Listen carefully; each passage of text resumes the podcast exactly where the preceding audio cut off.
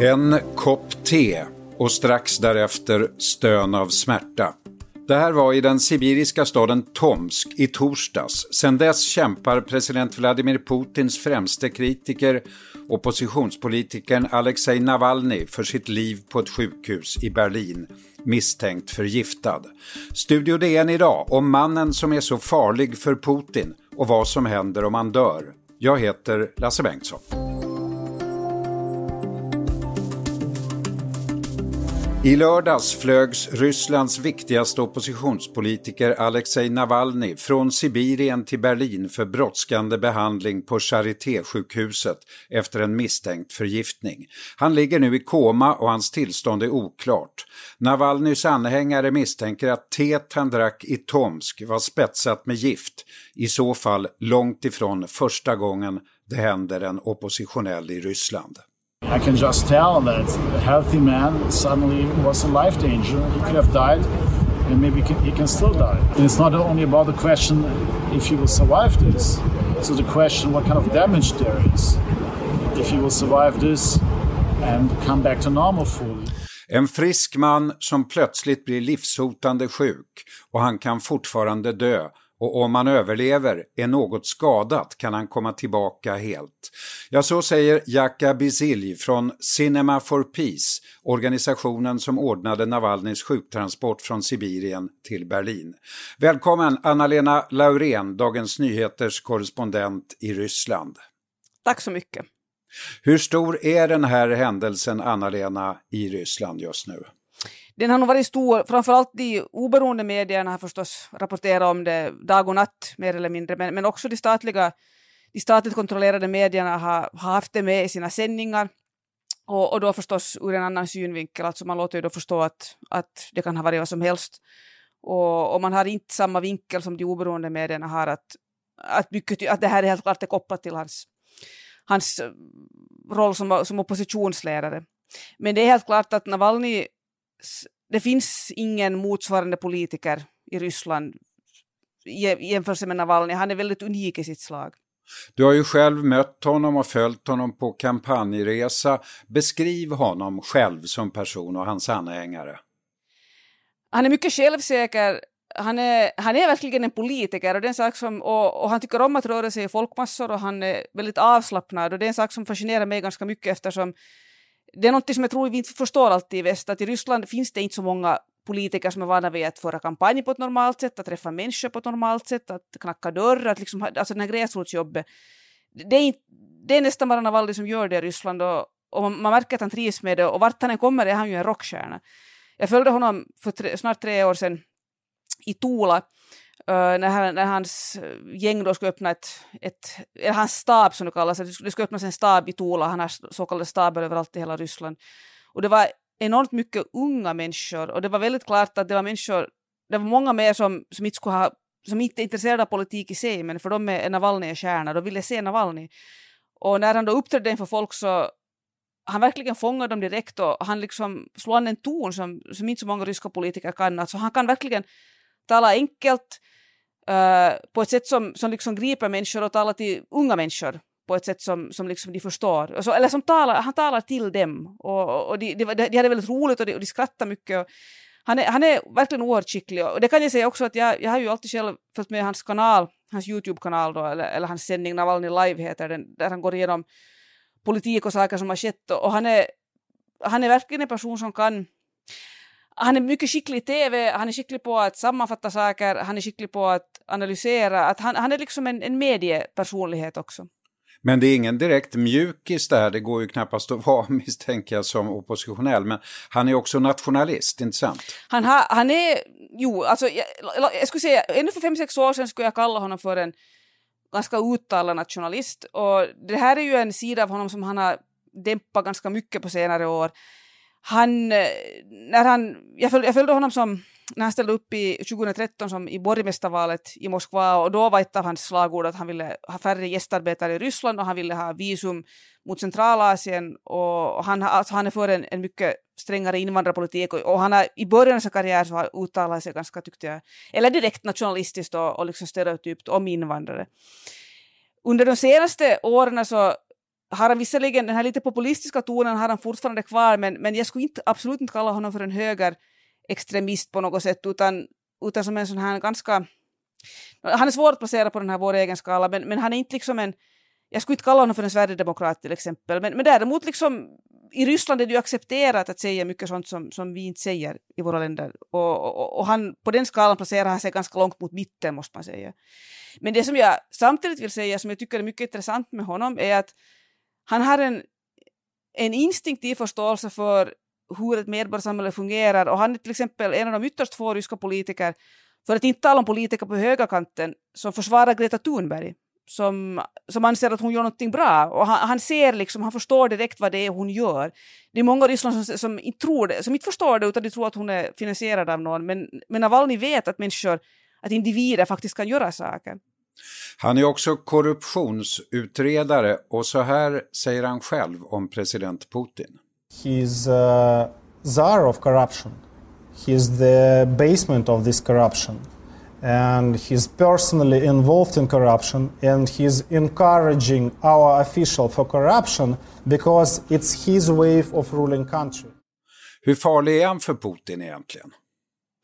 Putin själv och alla inom Putins hov så anser ju att han är helt ofarlig. De vill ju aldrig, eller de anser inte utan de låter förstå att han är ofarlig och de und, undviker alltid längst att säga hans namn. De vill aldrig nämna hans namn. Inte ens nu har de velat lämna, nämna hans namn. Men det är helt klart att han är ett mycket stort problem för Putin därför att han gång på gång avslöjar väldigt grova korruptionsfall inom Putins egen krets och inom höga tjänstemän, inom regeringen.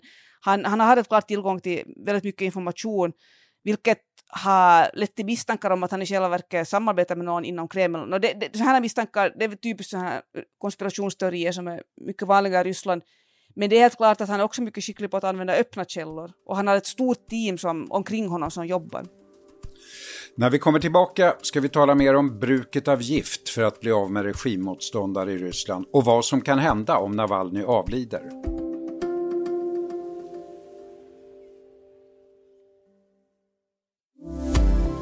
Ja, Anna-Lena Laurén, Navalny har ju nu också engagerat sig i utvecklingen i Belarus. Kan det finnas kopplingar mellan den frågan och det som har hänt honom nu? Ja, den saken går åtminstone inte att utesluta.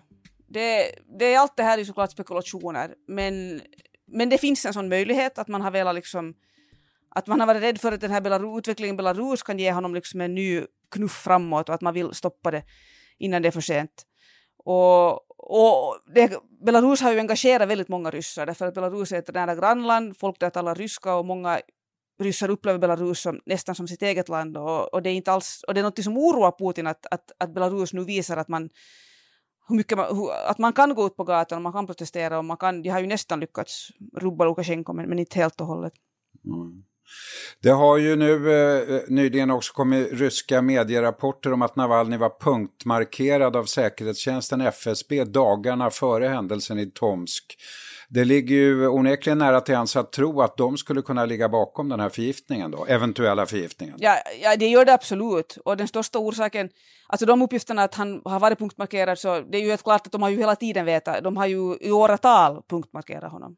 Att det, det, var nog inte bara dagarna inom före liksom han åkte till Tomsk.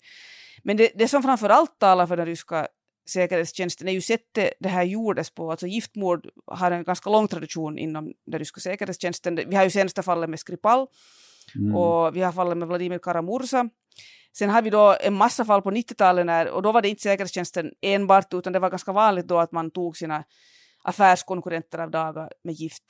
Men, men det här men fortfarande så är det ut, uttryckligen säkerhetstjänsten som har använt det mot sina politiska motståndare på senare år. Och här är det då många som säger att, att alltså man säger att det här måste ju bevisa att det här då inte kan vara säkerhetstjänsten eftersom det är för uppenbart att det är dem. Men det här är också är ganska farligt, alltså det här sättet att resonera, det här liksom paranoida sättet, så är ganska farligt ibland tror jag, för det liksom leder en Att man aldrig ser något som är uppenbart. Nå, vi, nu, nu, vet vi ju inte om det är det ryska säkerhetstjänsten, men vi vet att det här är metoder som de har använt väldigt ofta, både, både inom Ryssland och, mm. utomlands. Vilka är det som har anledning att frukta honom, Navalny, mest? Nå, om jag svarar direkt på den frågan skulle jag nog faktiskt säga Putin-regimen och de högsta, högst, mest högst uppsatta personerna där eftersom hela Putin-regimen vilar på korruption och det finns väldigt många människor som har stora, stora personliga förmögenheter som man har roffat åt sig tack vare att man är nära Putin eller tack vare att man har kunnat utnyttja hur systemet fungerar. Och, och de vill förstås bli av med honom. Sen visste ju det kan också hända att det var någon i Tomsk, alltså han, han, han, han är ju väldigt känd, Navalny, för att han också, han inte bara gör avslöjanden om, om det som sker i Moskva utan också ute i regionerna. Det kan ha varit någon där som gjorde det.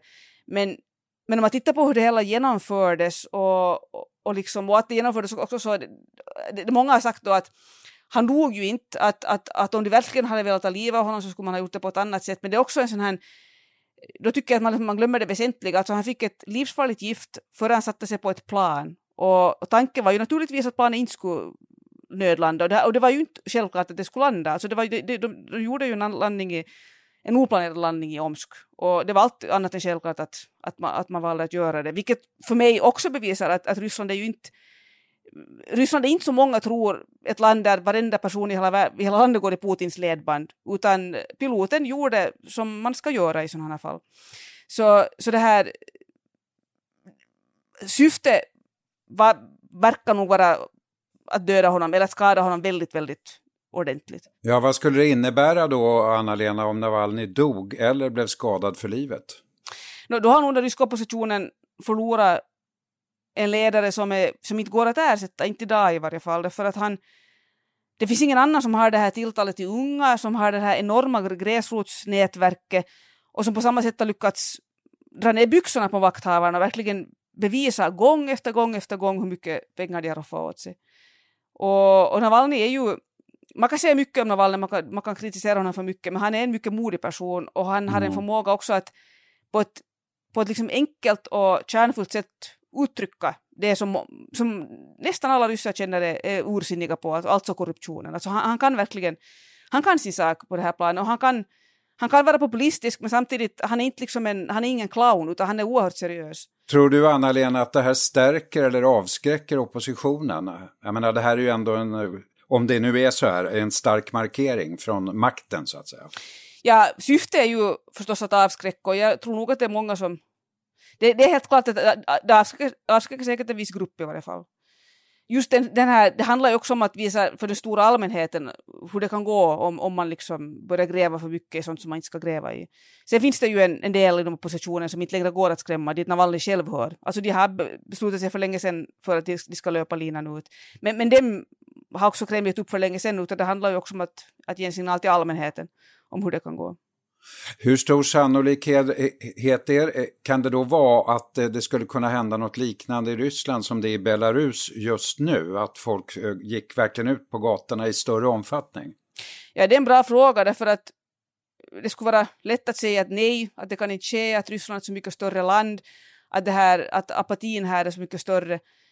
Men och det är mycket svårare att, liksom, att i den omfattningen rekrytera människor för att landet är så mycket större. Men samtidigt har man ju sett många demonstrationer mot Putin och mot olika Kremlprojekt i regionerna under de senaste åren och det finns liksom en, ett växande missnöje med det här dysfunktionella i samhället. Dels korruptionen, dels att hälsovården inte fungerar, att skolan har blivit sämre och sånt här. Så jag, jag håller det inte alls för osannolikt, men, men, det, men det handlar ju precis som i Belarus om att, att liksom olika saker måste på något sätt falla, olika faktorer måste samverka och så kan det mitt att bli ett sånt momentum där verkligen alla går man ur hus. Jag skulle inte säga att Ryssland är där nu, men, men, men Ryssland, kan, Ryssland kan vara där innan någon av oss hinner förutse det. Så han är inte helt ohotad för alltid? Det är han absolut inte, och det vet han själv. Tack så mycket Anna-Lena Laurén. För ljudillustrationerna idag stod AP och BBC. Studio DN görs av producent Sabina Marmelakai, exekutiv producent Augustina Erba, ljudtekniker Patrik Miesenberger, ljud Oliver Bergman, Bauer Media. Jag heter Lasse Bengtsson. Vi hörs.